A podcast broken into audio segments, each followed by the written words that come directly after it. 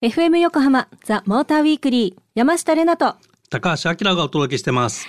今夜は私山下れなが日頃から疑問に思っている車のことをマニアック自動車情報サイトオートプルーブの編集長高橋さんに聞いていくレナの自動車座談会。今回はトヨタヤリスに明さんと試乗してきたのでその模様をお届けします。では早速お聞きいただきましょう。レナの自動車座談会。今日は新型ヤリスに乗っていますようやくようやく乗ることができました。やったはいやったありがとうございます。えー、早速、あきらさんに質問をぶつけていきたいと思います。何でしょう、えー、この新型ヤリスが登場するにあたり、うん、これまでもねすごく売れてるということなんですけれども、なぜ人気なんでしょうか？出足好調だよね、はい、うん、まああのもちろん潜在ニーズっていうのがねあの高いモデルだから、はい、あの待ってましたっていう人たちが多かったっていうのはまず一つあると思うんだけど、はい、あとはやっぱり先代のビッツから今回のヤリスに変わった時に、はい、かなり思い切った変更してるのねこれ。へえそうなんですね。うん、で何の変更したかっていうとまあうん大げさに言うと車のコンセプトを変えたぐらいの変更していて、はい、B セグメントっていうサイズなんだけどコンパクト化に求める要件っていうのは、まあ、基本的にはねユーティリティで使い勝手が良くてキャビンスペースが広くてっていうことが要求されるんだけど、はい、新型ヤリスって、まあ、それも大事なんだけどもっと大事なのは走りが楽しいことでしょっていうことを言い出したわけ。だから今までのそのちょっと考え方とは大きく変わってるっていうところがね、うん、市場で受けてるのかなっていう気がするね。まだちょっとね、あの出始めだから何とも言えないけども、うん、そうですね、うん、そういう気がする、えー、いや走りがっていう話でしたけど実際にやっぱ運転してみてであの例えばこの今カーブトンネル出てカーブあ行きましたなんですけどあの安心感があります。絶対あこんなに曲がってるはずなのに曲がりきれないみたいな恐怖感がないなっていうだから素直だし敏感に感じ取ってくれるハンドルだなって思いますがどうでしょう？か、うんうん。まあ、車のねあの最も気をつけているところ開発の段階で、はい、あの注力したところっていうのは、まあ、そういったね双安性能ダイナミック性能っていうのは全般的にやっぱ力入れて開発した車なんで、はい、それがダイレクトにりなちゃん感じたってことなんじゃないのかな、うん、その通りだと思うよ。あ本当ですか、うんぱね運転してみないと分かんなかった感覚なんですけど、うん、本当にこれは変な意味じゃなくて自分の運転に自信を持てる、うんうん、失わせないなっていうふうに感じました。はい。ちょっと出だしテンション高かったんですけどやっぱ舞い上がってたみたいですねまあなかなかねハンドル握りながら 収録って言われるといきなりプレッシャーかかるよね。ちょっとあの新しい感覚でドキドキしました。言いたいことは伝わったのかなっていうところなんですけど、うん、そのカーブでっていう話もあったんですけど、うん、ハンドリングはやっぱり本当に安心感があったなっていうのが今でもなんか感覚として覚えてて、うん、その山道がくねくねするのって結構あの神経使う対向車ももちろん、だからそこの敏感に感じ取ってくれてるのが本当に、あのすごい車だなっていうふうに私は思いました。まあ、我々がよく言うあの思った通りに曲がるとかね、はい、そういう表現するんだけど、はい、それを感じてるってことだろうね。うん、うん、すごいあのいいいいなと思って、うん、いい車です。はい。ということでこの後も引き続きレナの自動車座談会でお送りします。さあ続いてもトヨタヤリスの試乗中に疑問に思ったことを聞いていきます。では早速お聞きください。えー、2つ目の質問です。はい。えー、運転していて気づいたんですけど、うん、サイドブレーキの横に3つぐらいスイッチがボタンがなんか並んでるんですけど、うんうん、えー、ちらっと見ると上から P って、えー、ドライブモード、うん、EV モードと書いてあるんですけどこれはどうやってな何のために押すんですか？あどう使うんですか？どうですかはい。まあ P はもうパーキングの省略で、はい、あの駐車支援装置。のあまあ駐車するときに使うボタン、はい、これ後でじゃあちょっと試してみますかね、はい、駐車場で。お願いします。それとドライブモード。はいドライブモード。これ3段階あって、はい。あのインジケーターがメーターパネルに出るんだけどもはい普段はデフォルトがノーマルモードで,、はい。で1回押すちょっと1回押してみようか。はい。そうすると今パワーって出たのね。あはい。そうすると PW はい。いや急に加速したでしょ車、うん。びっくりしました。まああの、まあ、パワーモードなわけうね、でもう一回押してみようか。はい。エコって今度言ったでしょ、はい。そうするとアクセル踏んでみてあなんかレスポンスが今一つこううん 鈍くなるでしょ、はい。これがだからエコモードで、はい。まあ一番、あのー効率よく燃費よくはい。走るモードですよっていうところ、お利口うん、でまあ基本何も表示されてないデフォルトだとノーマルモードっていうことだね。はい。でその下にあるねはい。EV モードって書いてあるやつかな。はいはい。それはまさしく今押してみる？はいあなんあか出こましたね。れ今ね充電不足でで出てんだけど これはまさしく EV で走ってくださいっていう指令の強制的に EV で走りますっていうね。ハイブリッドモードじゃなくて電気で走りますっていうケースをのボタン。うーん。使い分けがなんか学んで車とともに学んでいけたらうまく使えそうだなって思うんですけど。うんうんパワーはやっぱ坂道とか。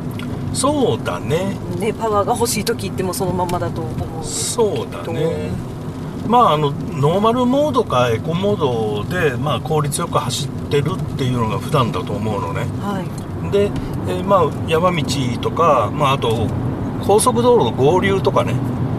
そういう時にちょっとパワーモード使ってもいいかもしれないし、まあ走りワインディング走ってて楽しそうなとこ行ったらパワーモードで走るとよりレスポンスが良くなるんで、あの楽しくなるかなっていう気はするね、えー、EV モードはねはい。住宅街で夜中帰ってきた時とか まあそんな時にちょっとこうあのエンジンの音させたくないみたいな時に使えるかなっていう気はするけどね。すっごい静かでしたもんね、うん。試したら。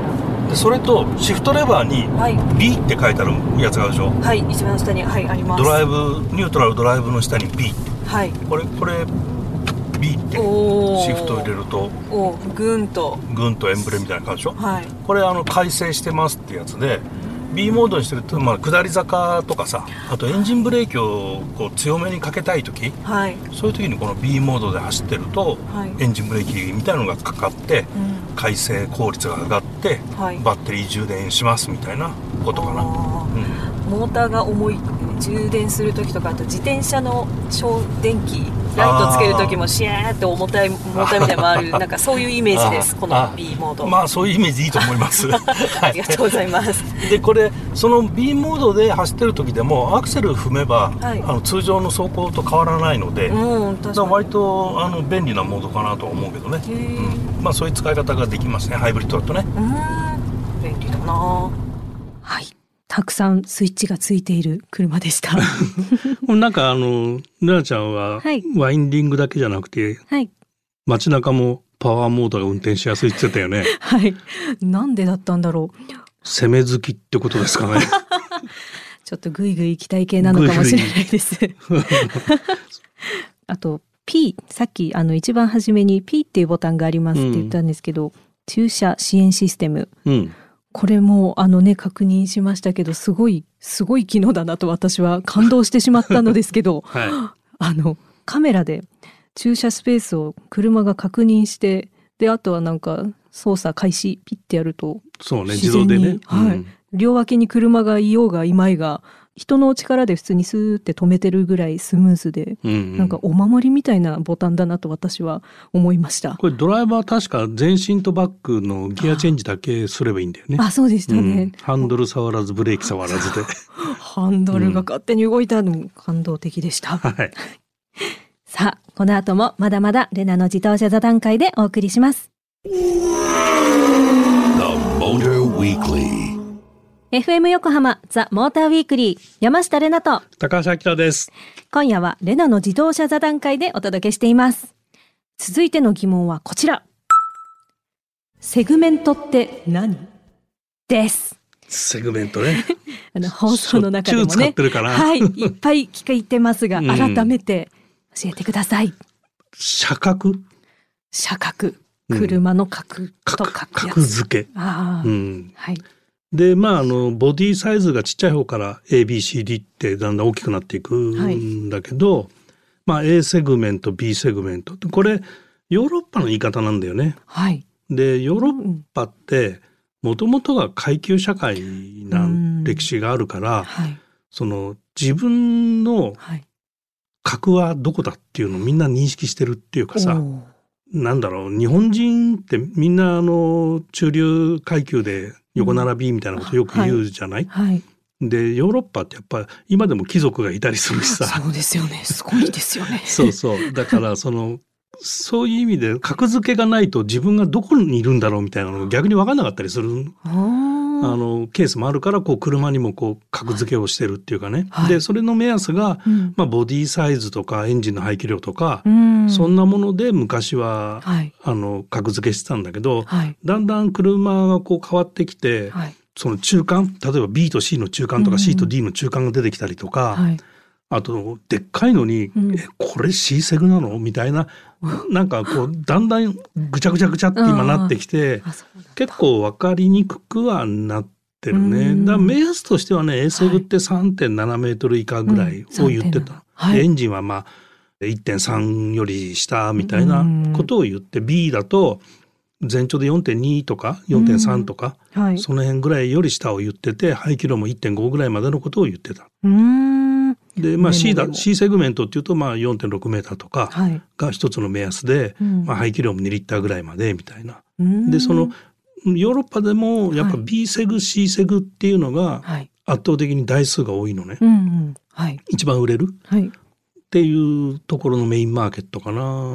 で、えっ、ー、と、アメリカ行くと、これが全く呼び方が変わって、でさその、A まあ、ヨーロッパでいう A, A セグとか B セグをマイクロコンパクトっていう言い方をしたりするのね。マイクロコンパクトはい、うん、でまあ B セグだとサブコンパクトみたいな言い方をしたり、はい、で C セグはコンパクトなの。ああそこからコンパクト。で D セグ E セグでミッドサイズっていう言い方をする。ほう、なんかちょっとちっちゃい、もうちょっとちっちゃいみたいな。そうそう。なんか難しい。で、E セグはラージサイズっていう。で、さらにその上にフルサイズっていうのがどんだけフルなんだみたいな。そうそう。では、はい、フルサイズだったり、あとさらにその上の高級車になると、はい、プレステージクラスって言ったりするんだけど、はい、まあそうなってくるともうセグメント分けする必要なくて、あの、それだろみたいな。そうそう。台数もそんなにいっぱいあるわけじゃない。車種もいっぱいあるわけじゃないし、はい、B セグ、A、B、C、うん、D ぐらいまでかな。で、まあ D セグメントが、まあいわゆる高級車のゾーンに入ってくるんで、ん。D セグ E セグ、はい、だクラウンとかさ、はい、あの辺が D セグ E セグのサイズになってくるんで、はい、うん、で BMW とあと3シリーズが D セグメント、うんうん、だからまあ3あの D, D より上は高級かなみたいな。認識を認識でいいんじゃないのかな。うん、はいそれはヨーロッパとかの言い方でおっしゃってましたけど、うん。うん、日本の車をセグメントでなんかこう言ったりすることもあります日本はね、はい、そういうのがなくて、うん、欧州方式と、日本車なんだけどアメリカで売ってるの？はアメリカ方式で売ってるの？覚えることがいっぱいだ。だからあの、例えば、はい、えっ、ー、とホンダのアコードはミッドサイズってうん、確かね、はい、そうなのよ、はい、コンパクトじゃなくてミッドになったと思うんだけど。で日本で売る、はい、売るとしたら、はい、D セグメントか C, C プラス？D セグメントなのかな？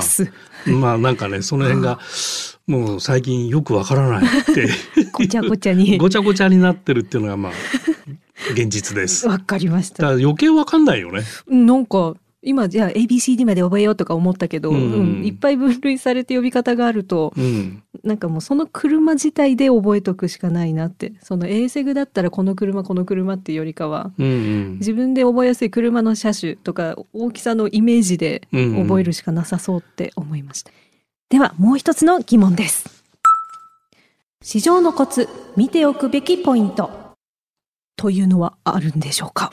あこれはね、はい、すごく大事なことで、はい、自分の好き嫌いだけでものを言っちゃうと、うん、なんかレポートにならないんで、はい、何なのかっていうと開発の狙い通りに車が仕上がってるかっていうことが市場のポイント。はい。で開発の狙いは何ですかっていうのは明確にメーカーが発表するんで、はい、ださっきあの前半で話してたヤリスはその B セグメントのサイズの車に求められるユーティリティも大事なんだけどもっと大事なのは走りだよってことを言ってきたでしょ？はい、だ開発の狙いはそこにあるわけ。だから走りを大事にした車だったら、はい、高速道路ワインディング街中、それから狭い路地での切り返しの小回り効くかとか、そういうところのダイナミック性の全般を評価する一番重要なところ、はい、でそこでどうか。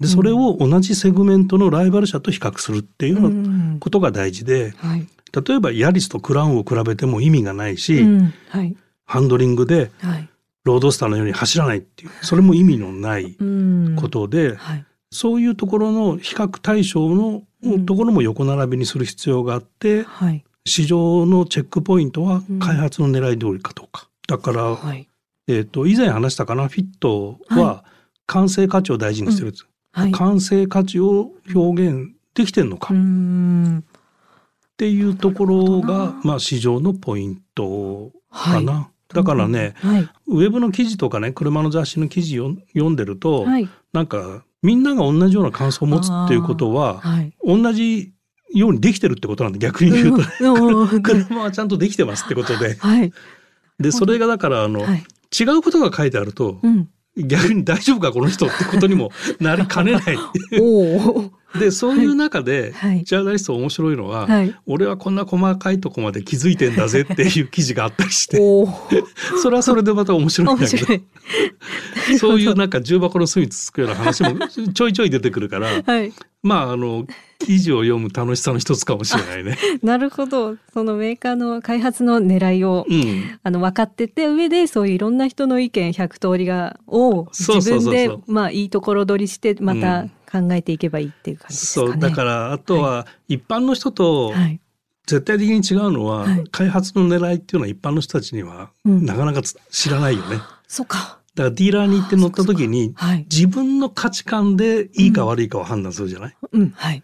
で自分の価値観がベースになってるわけよ。うん、でそこが大きく違うかもね、はい、なるほど勉強になりました。だからね、うん、経験値がないと車の評価ってなかなか難しいのよ。はい、うん前にちょっと話した、番組でも話したことあるんだけど、車の評価って、やっぱね、いろんな車で、あの、200万キロぐらい走んないと。200万キロ。うん、車の評価ってできないぜっていう話があるくらいなの。で、それ年間10万キロ乗って20年無理だ。計算合ってる？多分合ってます。ってことなのよ。うん、だから年間10万キロ走る人ってなかなかいないからね。うん、で、ね、我々でも年間5万キロぐらいなんで。わあすごいな。それでに40年やると200万キロ到達するかみたいな。そっか。積み重ねた自分のねあの引き出しの中にどれくらいあるかっていうので本当違ってきますよね。うんだまああといろんな車に乗らないと違いが分かりにくいっていうところもあるしね。それはあのひしひしと感じております。だからまああの僕ら好きかって言ってるんじゃなくて参考にしてください。わかりました。これからも頑張ります。はい。さあこの企画は不定期で開催していきます。以上レナの自動車座談会でした。ザ・モーターウィークリーエンディングのお時間となりました。番組では引き続き車への疑問、質問など皆さんからのメッセージをお待ちしております。メッセージはメールアドレス tm.fmyokohama.jp tm.fmyokohama.jp まで。ツイッターではハッシュタグモーターウィークリー847でつぶやいてください。さあ、今夜は不定期開催企画、レナの自動車座談会をお届けしました。車の評価って、はい、もう一つはさこの間の BMW、はい、M235i、はい。えー、X ドライブ、はい、あれの話して番組の中でも話したんだけど、はい。えー、いろんなことを自動車メーカーって機能を搭載してくるんだけど、はい、BMW のブランドっていうのはさ、はい、みんなイメージ持ってるじゃない、うん、BMW ってこんな感じ。あります。だからねその評価の中のもう一つは、はい、その車らしさがあるかっていうのも一つのポイントなのよ。ちょっとリアルリアルにメモします。リアルリアルに今メモしてそうそうだからその車らしいのか。だからピッツからヤリスに変わった時に、はい、ヤリスがビッツらしかったらダメなのよ。あだからヤリスに名前を変えたっていうのはそういう意味では車のコンセプトも変えたから社名も変わっててそうですよね。そこで整合性が取れたりするっていう。だ今度はヤリスらしさっていうのはあっちだってこと。う んあっちですよ。ベクトルあっちですよ。今日します。なるほど。ありがとうございました。はい。ということでここまでのお相手は山下れなと高橋明でした。また来週